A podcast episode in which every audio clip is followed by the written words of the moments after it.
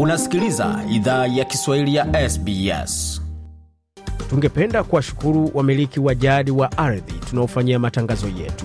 Kuanzia leo, idhaa ya Kiswahili inatoa heshima zake kwa Kamareg, watu wa taifa la Kulinga, kwa wazee wao wa sasa na wa zamani.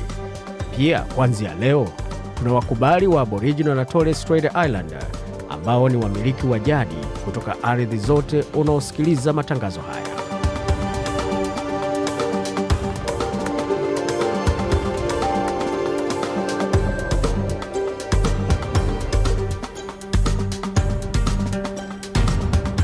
Jambo pote lipo na karibu katika makala idhaa Kiswahili ya SBS ukiwa na migode migerano katika studio za SBS na mtandaoni namba ni sbs.com.au mkwaju swahili. Vilevile wazapata makala haya kwenye ukurasa wetu Facebook, facebook.com mkwaju SBS Swahili. Hivi sasa ikiwa ni saa nne dakika moja kwa masaa mashariki ya Australia, vilevile ni saa tisa dakika moja kwa uh, masaa ya Afrika Mashariki na saa nane dakika moja kwa masaa ya Afrika ya Kati, tukiwa na mengi ambayo tumeandalia, tukianza kwa kionjo cha makala kuhusiana na swala zima la kwa nini mgombea mmoja ambaye anaishi nchini Australia ameamua kugombea ubunge kule Jamhuri ya Kidemokrasia ya Kongo.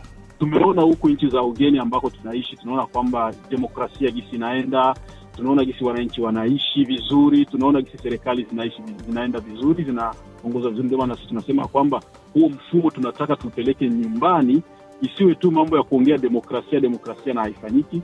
Tunataka tuje na mfumo mpya ambao tutauleta nyumbani, na huo mfumo ni kufanya tuondoe nchi yetu, tuondoe raia wetu kwenye maskini.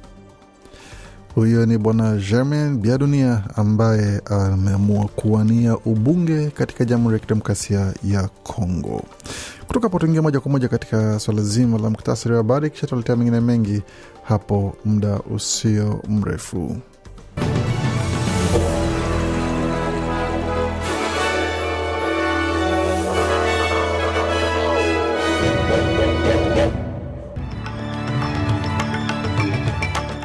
Katika muktasari wa habari jioni hii ya leo, hisia mseto za laki wazo la serikali ya Victoria kuweka sera ya kufanya ongezeko ya kodi kwa mara moja kwa mwaka tu.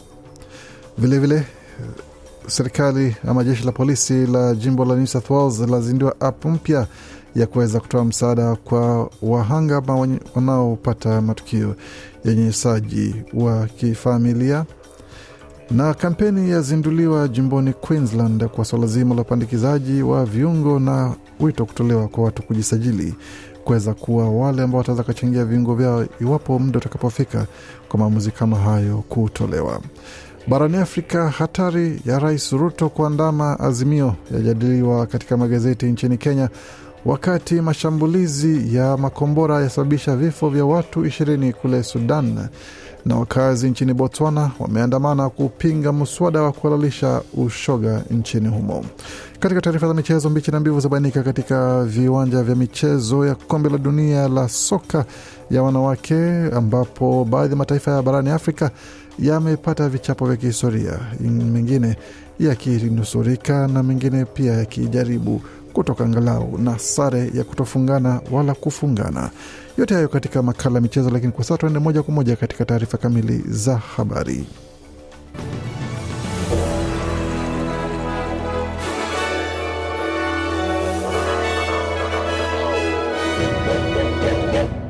Wasikiza idhaa ya Kiswahili ya SBS ukiwa na migode migerano, na tukielekea moja kwa moja katika taarifa za michezo pamoja na za habari ambazo tutaanza nazo hivi sasa tukianzia katika taarifa za hapa nchini ambapo matarajio ya mageuzi kwa mfumo ya sera ya nyumba jimboni Victoria yamelakiwa kwa hofu na tasnia ya hali ya serikali ya upinzani, ambapo kwa, katika, kwa mujibu wa taarifa hizo ni kwamba kiongozi wa jimbo hilo Daniel Andrews amesema kwamba matangazo yatafanywa yatafanywa katika miezi michache yanayolenga kuongeza chaguzi za nyumba kwa watu wa Victoria, hatua ambayo imekaribishwa na mkurugenzi mtendaji wa chama cha upangaji wa Victoria Jennifer Beveridge, ambaye imesema gharama ya kukodi imeongezeka. Hata hivyo, kiongozi wa upinzani jimboni Victoria John Pesuto ametupilia mbali gumzo kuwa mageuzi makubwa ya sera ni jaribio bovu la kuondoa mtazamo kwa hatua ya kufutwa kwa michezo ya Jumuiya ya Madola. Quentin killin ni mkurugenzi mtendaji wa Real Estate Institute of Victoria. Kwa upande wake amesema kwamba pendekezo lolote la kupunguza ongezeko ya kodi mara moja kila miaka mbili inaweza kuwa na athari ya kinyume kile kilichokusudiwa kwa sababu It will be a disastrous uh, approach to this, this issue. Amesema itakuwa mbinu mbaya kwa suala hili. Tunaona ongezeko la wapangaji wakiondoka sokoni. Kimsingi, hili litaharakisha hilo na itasababisha matatizo, kwa sababu kutakuwa utoaji mdogo zaidi sokoni, ambayo pia itasababisha ukosefu wa makazi na itaongeza bei. Bila shaka utakuwa ni uamuzi mbaya sana, alisema Bwana Kilian. Na jeshi la polisi la New South Wales limezindua app ambayo iliundwa kama sehemu ya ahadi ya kuhakikisha matokeo bora kwa waathirika wa unyanyasaji wa nyumbani na kifamilia jumbani humo. App hiyo kwa jina la Empower You imeundwa kuandika visa vya unyanyasaji kwa siri kwa ajili ya kutoa msaada bora. App hiyo pia ina vifaa ndani yake vinavyofanya ihifadhiwe kisiri katika simu yoyote ya mkono na inajumuisha neno la siri na ina mwonekano wa kawaida ambao umeundwa kutowatahadharisha wanyanyasaji. Heli Wamliton ni mhanga wa unyanyasaji wa nyumbani, amesema kwamba anatamani app hiyo ingelipatikana kabla na If the Empower app was around back when I was a teenager growing up, anasema kama app ya Empower ingekuwepo nilipokuwa kijana ingelikuwa kifaa muhimu kuwa nacho haswa wakati auhisi starehe kujitokeza wakati huo. Kwa hiyo app kama Empower ingekuwa nzuri. Wanaweza andika vitu, wanaweza okoa vitu pia. Hawastahili kuwa na wasiwasi kuhusu chochote kinachopatwa ndani ya simu yao. anything found in their phone. Bi Heli hapo akizungumza kuhusu uzoefu wake na yale ambayo angetamani kuona wakati wa matukio yake. Na kampeni mpya ya kitaifa imezinduliwa inayohamasisha Waustralia kujisajili kuwa wafadhili wa viungo, kupiga jeki viwango vya kuokoa maisha kupitia upandikizaji. Idadi ya upandikizaji ilifika juu katika mwaka 2018 kabla ya kuporomoka sana wakati wa janga la uviko. Waziri wa afya Queensland Shannon Fentiman amesema kwamba kampeni hiyo ya kitaifa inahitajika kuongeza uelewa, akisema kwamba takwimu za wakaaji katika jimbo hilo ambako wazo la kuwa mfadhili wa viungo limekumbatiwa na kuopana ila haliambatani na viwango vya watu wanaojitolea kutoa ama kuchangia viungo vyao. Huyu hapa na maelezo zaidi. About 80% of us support donating our organs, yet only 30% of us. Anasema takriban 80 yetu jimboni Queensland tunaunga mkono ufadhili wa viungo vyetu, ila ni asilimia 30 tu ambao wamesajiliwa kwa Donate Life, na mara nyingi inaweza kuwa vigumu kwa familia wakati lisilofikiriwa linatokea kufanya maamuzi hayo. Kwa hiyo tafadhali, wiki hii inachukua sekunde 30 tu kwenda mtandaoni kujisajili, kujisajili kuchangia viungo vyako, alisisitiza Waziri Fentiman. Tukitokapo tuelekee moja kwa moja katika taarifa zingine ambazo tumeandalia, tukianzia katika taifa la Sudan ambako takriban raia ishirini wa Sudan wameua katika mashambulizi ya makombora yaliyorushwa katika maeneo ya makazi mojawapo ya mji mkuu wa Darfur na karibu na hospitali katika jimbo la Kordofan kaskazini. Chama cha madaktari kilisema kwamba tangu mapema siku ya Ijumaa makombora yalirushwa karibu na hospitali nne katika mji mkuu wa jimbo la Kordofan kaskazini na kuwa raia wanne wa, na wengine 45 walijeruhiwa katika mji mkuu wa jimbo la Darfur wa Nyala. Chama cha wanasheria kimethibitisha vifo vya watu 16 vilivyosababishwa na shambulio la kombora. Mkoa wa Darfur ambao tayari umegubikwa na mzozo mbaya katika miaka ya elfu mbili umeshuhudia ghasia mbaya tangu mapigano yalipozuka katikati ya mwezi wa nne baina ya majenerali hasimu wa Sudan wanaowania madaraka.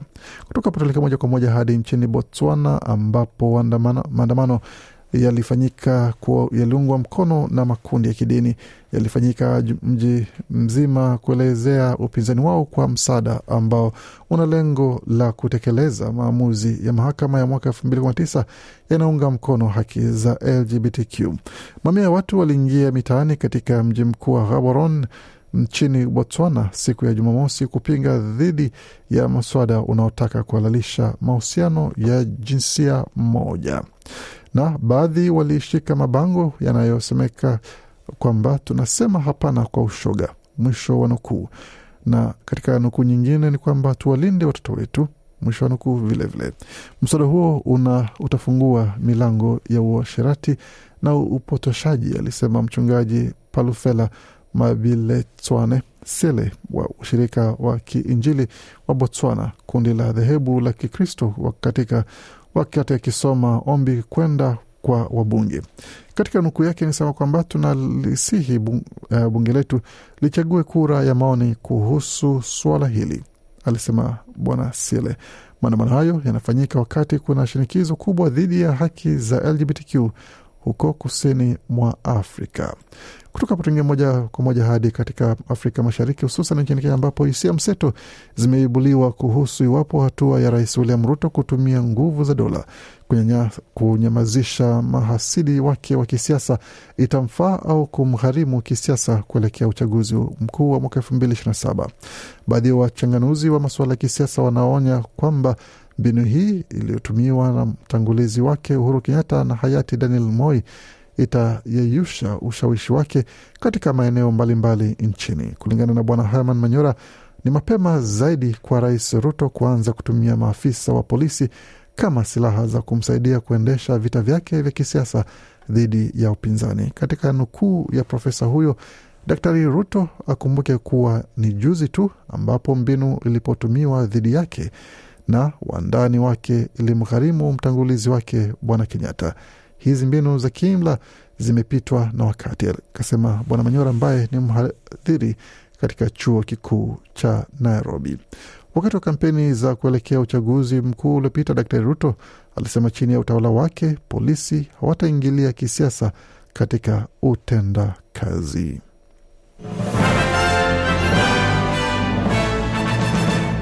Kutoka hapo tuelekea moja kwa moja katika masuala ya michezo, tukianzia katika masuala ya mchezo wa NRL hapa nchini ambapo matokeo ya mechi zilizochezwa mapema hii leo ilikuwa ifuatavyo, ambapo Sharks waliliwa na Seagulls alama zikiwa ni thelathini kwa ishirini na sita wakati Panthers wakacharaza Bulldogs arobaini na nne kwa kumi na nane.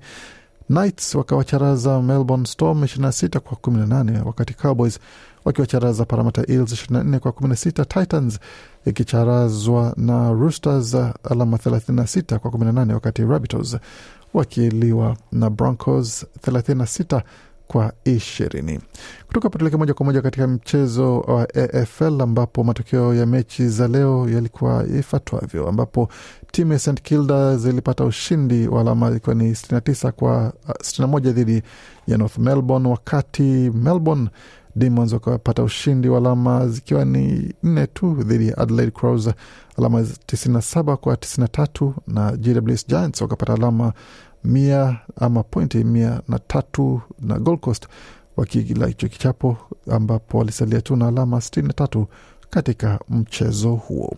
Kutoka hapo moja kwa moja katika masuala ya soka ambapo tutazame kilichojiri mapema alfajiri ya leo ambapo vigogo wa Uingereza Manchester United waliingia dimbani dhidi ya Arsenal katika uwanja wa MetLife jijini New York ama New Jersey ukipenda na mechi ilisha kwa magoli mawili kwa sufuri kwa upande wa Manchester United katika mechi ya mwanzo wa msimu, bado ikiwa ni kuendelea kupashapasha wakijiandaa kwa msimu ujao wa ligi kuu ya Uingereza.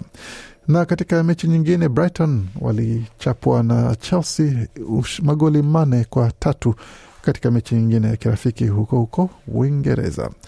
Tukielekea moja kwa moja katika mechi za kombe la dunia la soka ya wanawake, tukianzia katika mechi kati ya Ufaransa dhidi ya Jamaika ambayo ilikuwa ni muda mfupi uliopita. Mechi hiyo imeisha kwa magoli sufuri sufuri, Jamaika na Ufaransa, licha ya Jamaika kupata kadi nyekundu katika mechi hiyo, wakati Wareno wamecharazwa na Waholanzi moja sufuri na Sweden ikafunga goli la dakika za mwisho dhidi ya Afrika Kusini na kuondoka na ushindi wa goli mbili kwa moja katika kundi G, kumaanisha kwamba Sweden sasa wanaongoza kundi hilo kwa alama tatu, ikiwa sasa inasalia Argentina na Italy kwa hapo baadaye kuweza kuamua sasa kundi hilo litaonekana vipi kuelekea katika mkondo wa pili wa michuano hiyo.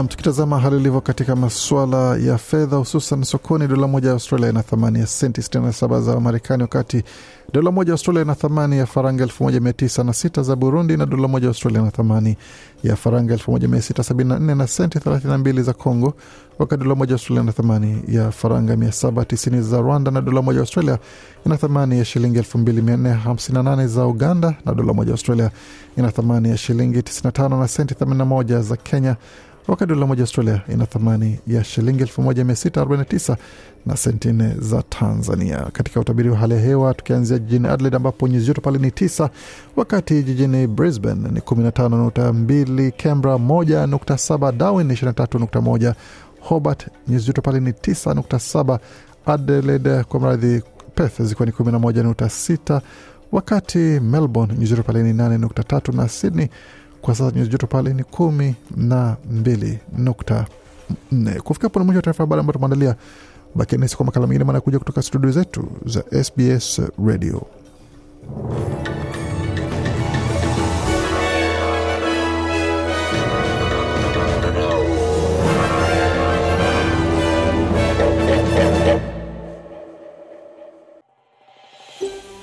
Je, unataka kusikiliza taarifa zingine kama hizi? Sikiliza zilizorekodiwa kwenye Apple, Google, Spotify au popote pale unapozipata.